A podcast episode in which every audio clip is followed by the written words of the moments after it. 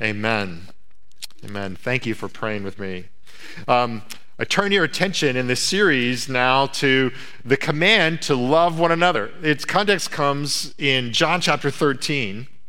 Uh, and it is some of the most astounding verses in all of Scripture. So uh, let's read these verses together from John 13, uh, 34 through 35. And let's, let's again read them aloud. These are familiar words, but they are Christ focus in the upper room before he's ready to go to the cross for his disciples together. A new command I give you love one another. As I have loved you, so you must love one another. By this, everyone will know that you are my disciples if you love one another. All right, this morning I'm going to ask you to help me a little bit. I, so I'm going to ask for a little audience participation, and I'm going to say a business, and you're going to tell me what they're known for. And I want you just to shout out what comes to mind, okay? So if I say Auntie Anne's, pretzels. Uh, if I say Starbucks. If I say Chick fil A. If I say J.C. Penney. Oh, clothes. Mm, that's pretty good. If I say Costco. Okay, that one got a little dispersed, right? so, um, some of these businesses put all of their eggs in one basket, right? You can't really imagine what if what if there were no chicken at Chick-fil-A? I mean, they might occasionally run out of that incredible chocolate peppermint milkshake, which is absolutely a stolen recipe from heaven, I'm convinced. Um, but if they had no chicken, you know, you've got no Chick fil A, right? Uh, can you imagine going up to Starbucks and they saying, We are fresh out of all coffee? Like they may not have the little yogurt cups, they may not have, you know, but but coffee, it's it's the signature kind of marketing plan. Their name means that. Uh, and you can't imagine an Auntie Anne's stand, which somebody gave me a card and I, I enjoyed a pretzel this week. Uh, carb uh, rush in the midst of moving was wonderful. But if they said we're out of pretzels, they say, You're in, this is Auntie Anne's and you don't have pretzels? Well, there are organizations that focus on one central thing. And I just want to say that when it comes to Jesus' words to his disciples, Jesus is saying the enterprise of his followers is really going to bank and put all their eggs, all of their investment into one singular apologetic, which means defense or credibility of the faith, hallmark. And that hallmark is, as you've been paying attention to this service, service uh, this series, is love. This, this, in some ways, when you look at it, almost seems a little bit unwise, if, if, if we can be honest. Like, Jesus is really in this passage giving non believers the authority and the right to judge his followers based on one um, attribute. He says, By this, all and including encompassing the entire world will know that you are my disciples. Some people say that this is kind of an unusual passage or, or a, not as inspiring a passage as like when Matthew says that we're to love our enemies because that's like included everybody. It says, okay, well, here's what I expect. Here it looks like Jesus is narrowing the focus to a little club. No, no, no. It may narrow in its focus, but it's not restrictive in its force and impact because Jesus says, by this, all people can be reached by Christ followers having a visible distinctive of love. So I want you to realize when it comes to, uh, to this attribute, love is to the church as chicken is to Chick fil A or coffee is to Starbucks. And by this, it means a particular kind of love. Jesus said this was a new command. Now, look, I'm sure his disciples were kind of saying, New command, love one another. I mean, like everything I needed to know about that responsibility I learned in kindergarten, right? Like, like I, what do you mean new? But here's what's new about it it's new in terms of priority, and it's new in terms of the intensity. He says, Love one another not as you love yourself, but he says, Love one another as I have loved you. The world has never seen a force of love as Jesus loves. So we're going to look at three things this morning. I just thought I'd do something different and have a three point sermon um, for a change. Uh, we're going to look at the force of love, the focus of love, and the fruit of love. The force of love, the focus of love, and the fruit of love. So uh, the first thing is the, the force of love. Jesus is using love as the unforced, uncoercive power of his kingdom. Uh, the unique thing about Christianity is that no one is ever coerced, shamed, bullied, cornered into a relationship with Christ. His kingdom does not function that way. Jesus gets people to lay down their weapons, lay down their defenses, lay down their hiding from him, not by any kind of forceful powers, but by the melting and loving, disarming power of change. Uh, when uh, I was in college, actually w- was a bit of an Aesop's fable nerd. I don't know if you've ever read like the the actual original Aesop's fables uh, are not actually for kids. um, they're kind of sinister in a way. And actually, I was delighted when in my classical studies course we, we got to read them in their original. And there was one that is uh, really stayed with me, and it is the, the contest between the sun and the wind. Do you, do you guys remember that from Aesop's Fables? Any raised on Aesop's Fables?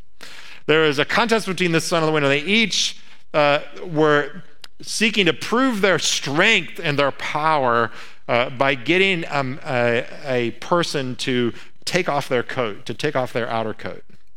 And so the first contest was the wind, and the wind blew and blew and stormed and stormed, and everything that, that happened only caused uh, the man to cling tighter to his coat. And after a series of time, the wind was exhausted with all it had done to win this contest.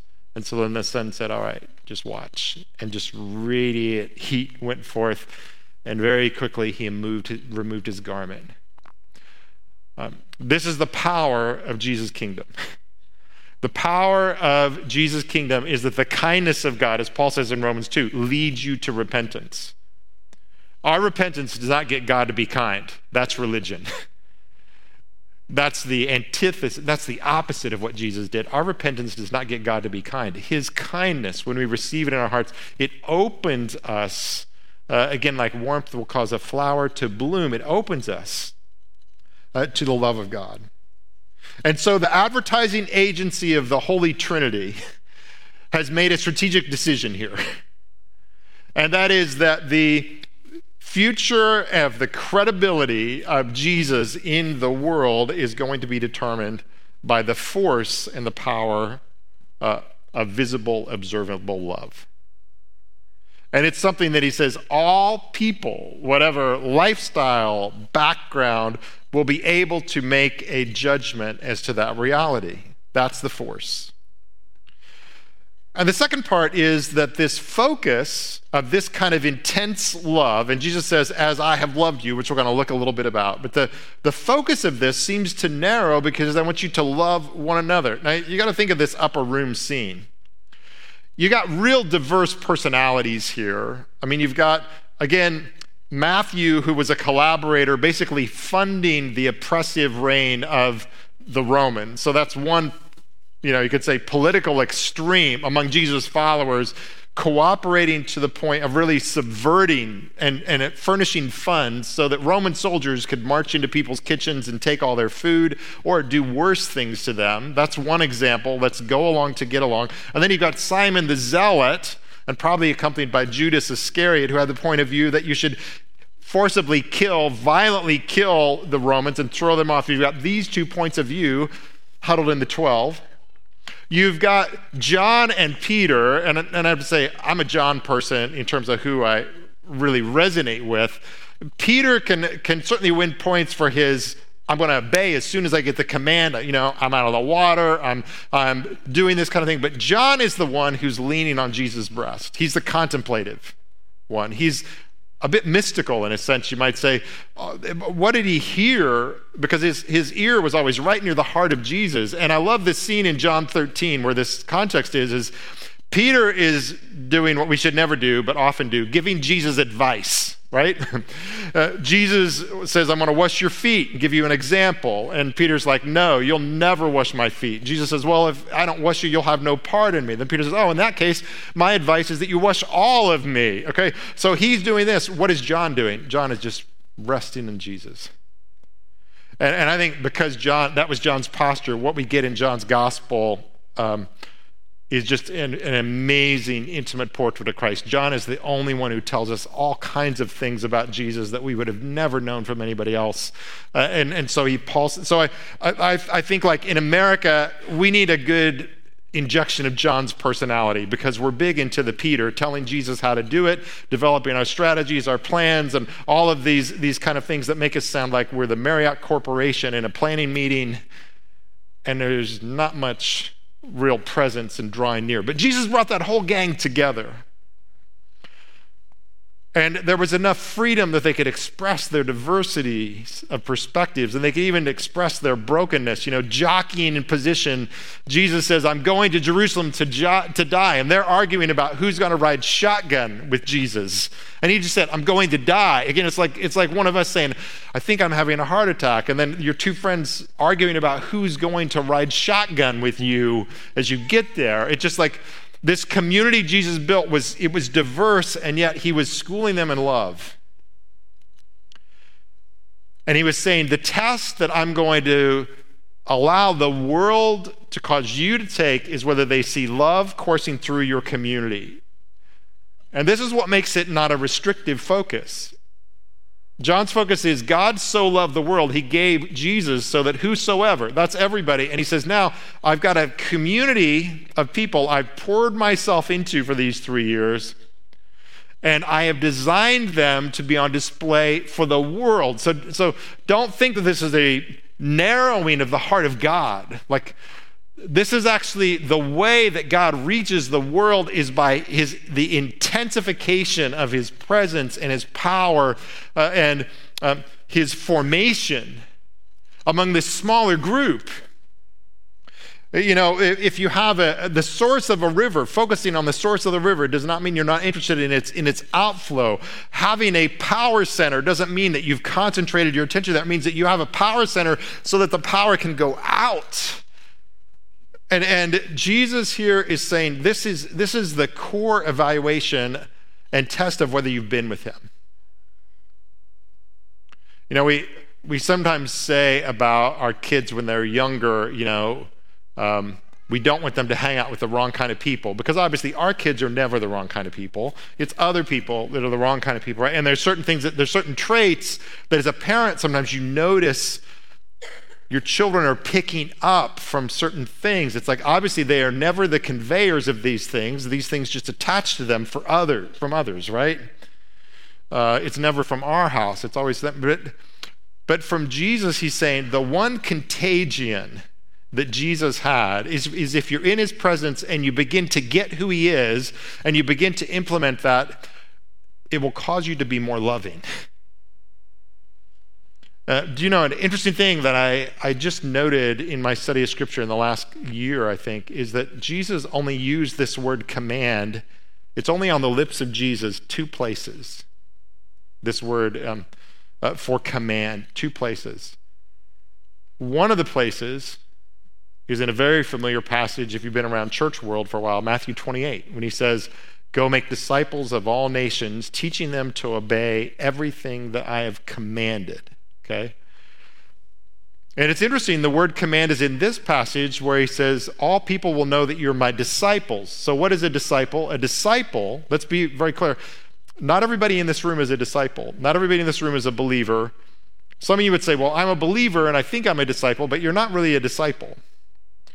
A disciple is someone who has determined that the most important thing in their life is following Christ, that there is nothing else more important than the following of Jesus Christ.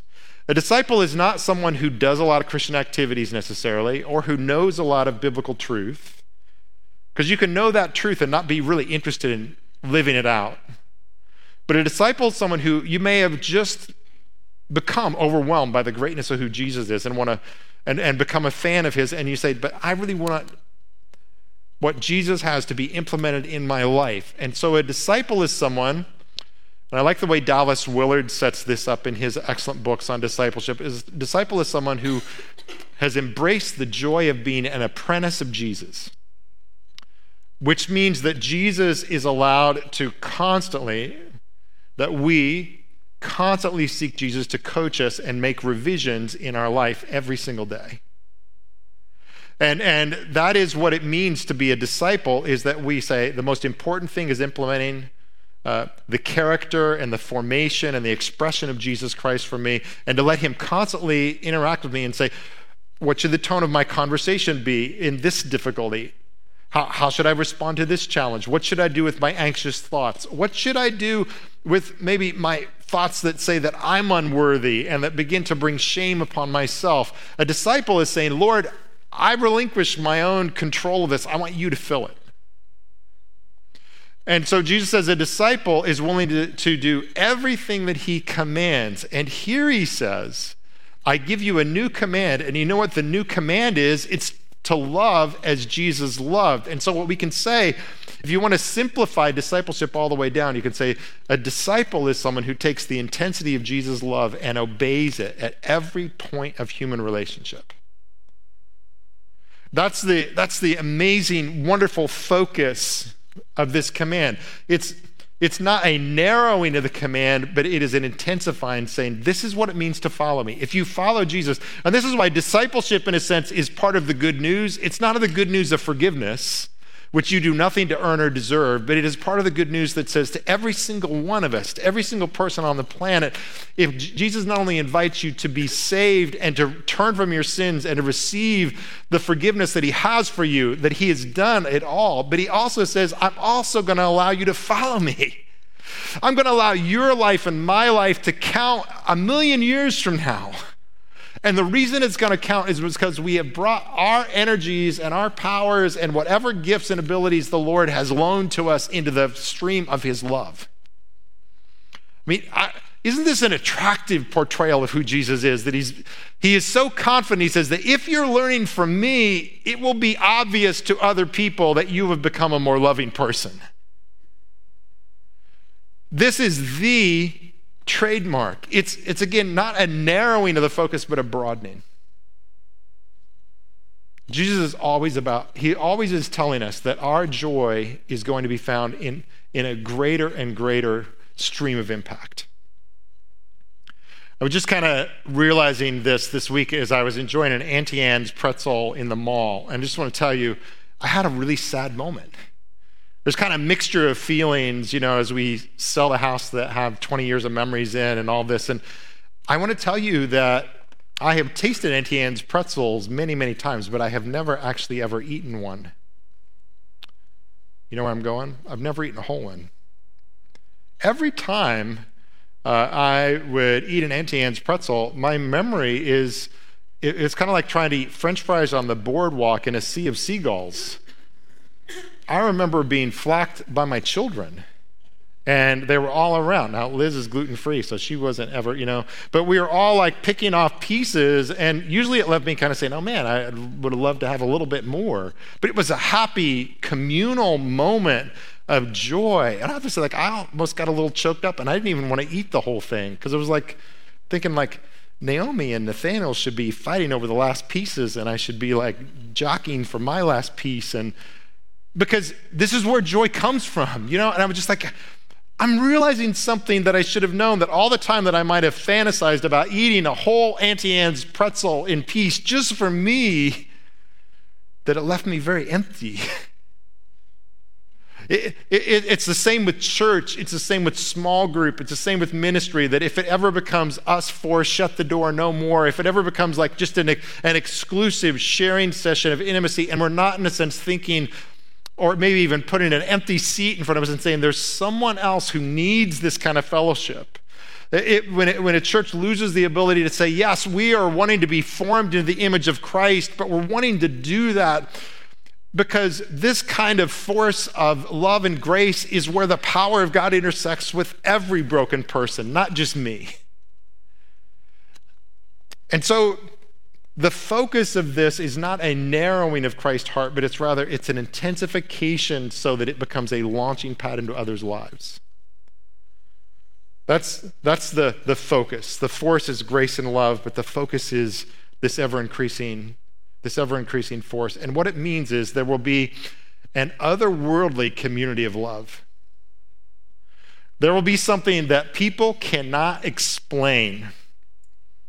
I'm sure there, there are some of you sitting here, and, and some of you haven't even declared this to your family members. I remember talking to someone that changed my understanding of preaching a long time ago, and they said, You know what?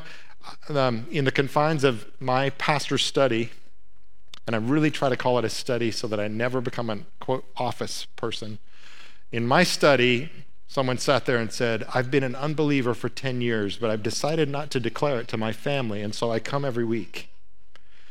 But I lost the trust and the reality of who God was. But you know what? If I told people that, that in my family, they'd make me a prayer project. They would, you know, all of a sudden I would be the target of conversation. So I've not told anybody, but I'm telling you. And they entrusted me with that to begin to have conversation about the place where, in the midst of broken things that they could not unsee, they had lost, they had tragically lost their faith in Christ.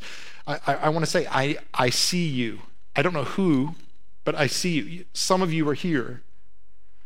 Some of you, that describes where you are. You'd have to say, I lost my faith long ago, but it's too much trouble to really declare it. I'll just go. Besides, the coffee's pretty good, and the music team sounds great, and I don't mind listening to occasionally glean something out of a talk, but I really don't have faith. And I'm going to say, I hope this is a place that we can be honest about that without feeling that we're a project. That, that we are a place that can, can intersect with all kinds of places and know that God already knows and He's already there. And, and, and this is the community that doesn't, doesn't just say, all right, well, we, we don't even care where you are. We don't even care about human brokenness. But when it says, we're in a place where we know we all are getting washed and in need of washing constantly. The whole context of this, John 13, was Jesus says, if you know these things, you're blessed if you do them.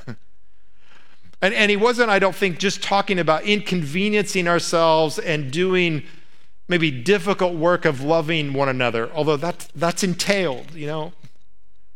I mean, that these verses sometimes mean for me that, you know, somebody needs a ride to go to the airport at, you know, an unheard of hour at like 4 a.m., then the Spirit nudges me and says, go do that for them and do it with joy. And virtually every time there's, there's a gift there for us when we do that, right? That's, that's part of it. But what I think the deeper meaning of John 13 is if you you know these things, you're blessed if you do them. It says, when you see your brother or sister in Christ and you see their weakness, or you see they, they, they have been soiled by the world, or they've been captive to something that has tainted and harmed their witness, don't recoil from them, but move toward them. Don't move toward them with boiling water to scald their feet but move toward them recognizing the exquisite, lavish, tender care that God has given to you. Th- this is what holiness does. I'm reading this great book by Kelly Kapic uh, on knowing your limits. And he exposed a lie that I think I had believed and maybe preached. And he says, You know, we sometimes speak of God as if he cannot stand the presence of sin. Have you ever heard a preacher say that? God cannot stand the presence of sin. God cannot stay in the presence of sin. I think I've preached that sometimes, maybe based on Habakkuk 2, where it says God does, you know, cannot even look upon evil. And he says that is such a dangerous mischaracterization of God. And he expanded on it. He said, it's not, think of it this way. Any of you uh, have arachnophobia, don't like spiders? Don't like snakes. I was, I was, I was with a, a, a realtor the other day, and we were looking at a home in Elkton, and a huge black snake walked right underneath my foot. I mean, the thing was this long. And I was kind of proud of myself because I didn't jump back, uh, but the realtor about hit the, you know, I mean, whoo, you know, wipeout. And but here, here's the thing. So there's there's some people who are afraid of snakes, right? But it would be it would kind of maybe describe a weak person a timid person a person who and especially like a little spider. I mean there's spiders in every room that we go into right? And someone who says i can't be in the same presence of, of the room as a spider. No here's what i want. I, I want a god where sin cannot stand the presence of him. I, I don't want a god who can't stand the presence of sin. Marches in judging me harshly, you know, giving me the scolding, uh, causing me to retreat, cover up, in shame, collapse. No, no, no. I, I want a God who my sin cannot stand in his presence. And so my sin melts. My sin owns up what needs to be owned up. My, my sin relinquishes its grip on me. That, that's what I want.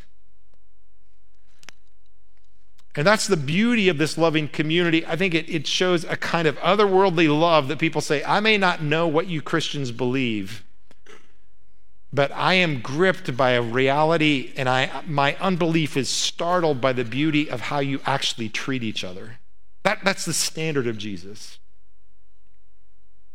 I, I've seen it imperfectly in church, but I have to say this I think it's the only place I've really seen it where we hold to both truth and love, where we hold to both grace and love. It's a lot weaker in church than it ought to be. I'll tell you that. I have, I have a seat to see enough of that. But I will tell you, I, I agree with Philip Yancey, who, who almost left church because he didn't find much grace in church and had a little sojourn out in the world. And he says, I came back to church because while the grace that I saw in church was too weak, I couldn't find any grace at all in the world. I, I think that's some of our context. I, I remember one time, and, and th- this is what, what the love of God does, because the love of God can, can confront the bully in love, but free the person who's bullied. And I remember one time I was, I think in my 20s as a pastor, and uh, we got involved with this woman who was in a, an abusive relationship lovely young woman. And we assembled a move out team, kind of ad hoc, got the U Haul, gonna get her delivered. If you know anything about that situation, it can be kind of dangerous. So, you know, I got a team of some guys together, and one of the volunteers was was one of our most advanced in age elders who just brought a kind of presence of grace with him uh, into this event. And we, we moved in the apartment, there were all kind of things that she wanted moved. And I know, you know, some were like large liquor bottles and different things, but the most arresting thing that she had lined up to be moved was a, a life-size picture of herself, completely naked, uh, except she was covered by a boa constrictor that was wrapping around her in strategic parts. And it was this picture that wound up in the hands of one of the most godly people that I have ever known, the most pure, holy, righteous, grace filled person that, that I may have ever walked the planet with. My wife and I were talking about this today. Uh, and as he took that up, she was just filled with shame. I can just remember her face just turning crimson red. And I remember this guy, Dick Hake was his name, and he said, There is no shame here, and we will carry this out for you. And he, he took it, turned it around, gave her a sense of covering, and ministered grace. And he just delivered a seminar that, you know, for all the things I wish I could unsee in church, that one, that moment of covering, of grace, of goodness flowing out of someone who had a pure heart, that, folks, that's the church. Folks, that's a picture of the cross. That's a picture of, of the hideous confrontation with sin that Jesus was about to have. And, and what I love about that is in that confrontation, that was one that made no excuse for the abuse of the man who was misusing her, but then came into the heart of that situation to free the one who was being abused. And when I, when I see that and hear that, don't you want to say with me, say, Lord Jesus, make me like that? We, we've all got just one life to live, and we don't know how many more. What people say, if you live to be 80, you've got 4,000 weeks. So I don't know how many more weeks I have. 4,000 weeks doesn't sound like a lot. Um, you know, it's, but to say, Lord, for whatever weeks I have, I want every one of them. I want every day in some way to be a manifestation that I am being schooled and I am, yes, having to make constant revisions you know what, you know what repentance is? It's basically revision from the ground up. That's what it is. We don't get to give God a perfect paper. We don't get to give, get to give God a perfect life. Guess what? That's already been done for us by Jesus. But what we can give God is an honest life that comes to Jesus and says, Jesus, I want you, I want you to remake me. that's really the essence of what it means to come to Christ the first time, where you say, Lord, I see the gap between the greatness and wonder of who you are and who I am, and I rely upon Jesus to make it up. But do you know what? Do you know how you grow in Christ? The same exact way. The same exact way of it's by faith, it's by coming to him, it's by honesty, it's it's by humility. And it's it says without fail, God gives grace to that person. And I think this, this is the new narrative that God wants, that He makes new to us every single day. And I can say this I really, I am at a point where I'm not impressed by any kind of programs. Programs, they're sometimes necessary places to create handles and connections with people. I'm not downing programs, but I'm saying every church can have programs. And I'm convinced a church is not its programs, a church is its culture. A church is whether it functions in this way. If, if there's any quote program to push, push the one that Jesus pushes here. Um, because this program of love, of, of a gospel defined love, is never going to burn out people who give themselves to it. It will only replenish anyone who volunteers in it. And the program is called love. It's called love one another in the way Jesus loved us. No one's ever been loved that way except when Christ came removing every obstacle, pursuing us and saying, I'm here, and the father wants his daughter back. The father wants his son back. The father wants his children back, and I will brave anything that comes at me to bring that person back to God. That's that kind of all inclusive, you don't even need a building for it, mobile party that invites the outsiders in and acts like a magnet to all people who've distanced themselves from God. Because here's the reality the program that God has for all of us sick and broken people is, is through the love of Christ. And once we've received it, the great glory of God is that He calls us to transmit it to others. What would it be if we were filled with the fullness of God in this way? And this was what Christ was known for. I invite you to give yourself anew to this. I invite you to plunge yourself so deeply into the apprenticeship of Christ that you know, you may, like me, find the danger of saying, Oh God, in my own nature, I have very rarely, if ever, really approximated what your love looks like to other people. But through Christ, there's not a person here who can't claim this pro- promise and say, Christ, I'm your disciple. You said that if I'm your, in your school, people will notice that I become a loving person. Claim that. Claim that promise. Enroll in his school by grace.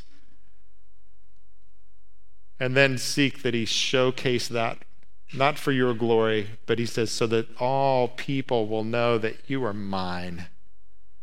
Your character shows it. The advertising agency of the Holy Trinity has put all its eggs in that basket. Let's put our focus and our request there. Let's pray. Father, we thank you for these words. There is no one in history who has ever spoken words like these. They are so audacious and yet so hopeful. And so we pray, Lord, in all of the interactions of our lives, in all the narratives that we're, we're living out.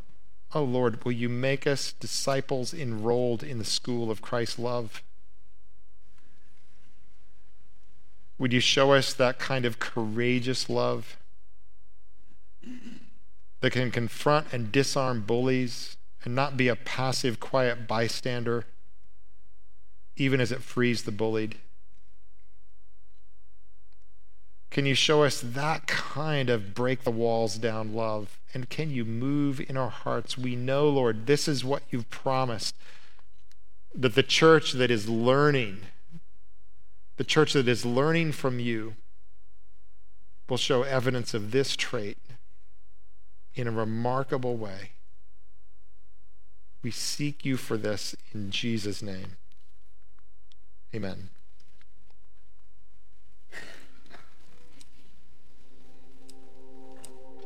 Would you please stand and join us as we close our time together?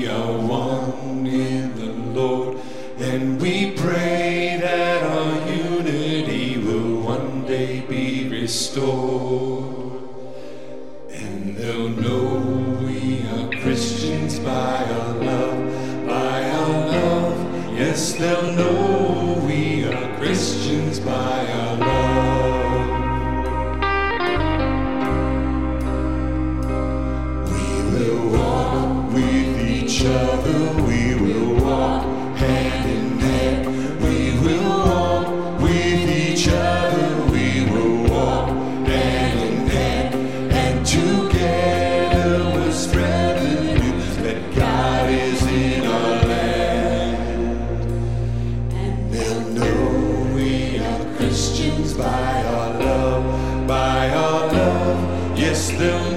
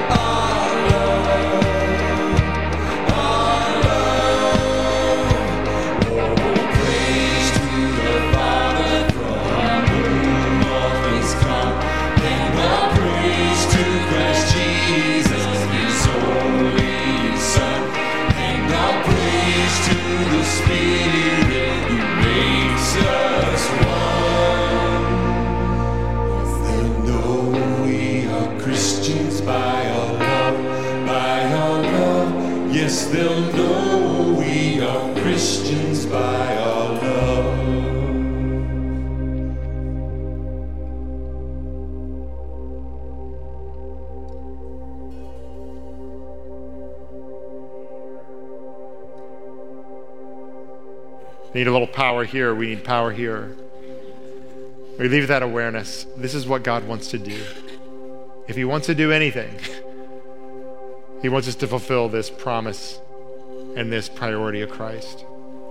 So I invite you to lift up your hearts to your God. Look expectantly. This is a limitless benediction I'm going to pronounce on you. We sometimes limit God, but He is unlimited in His power to do this.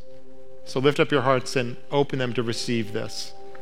Now unto him who is able to do exceedingly abundantly beyond all that we can ask or think or imagine through his power that is at work within us. To him be the glory in the church and in Christ Jesus to all generations forever and ever. God's people said, Amen. They'll know us by love,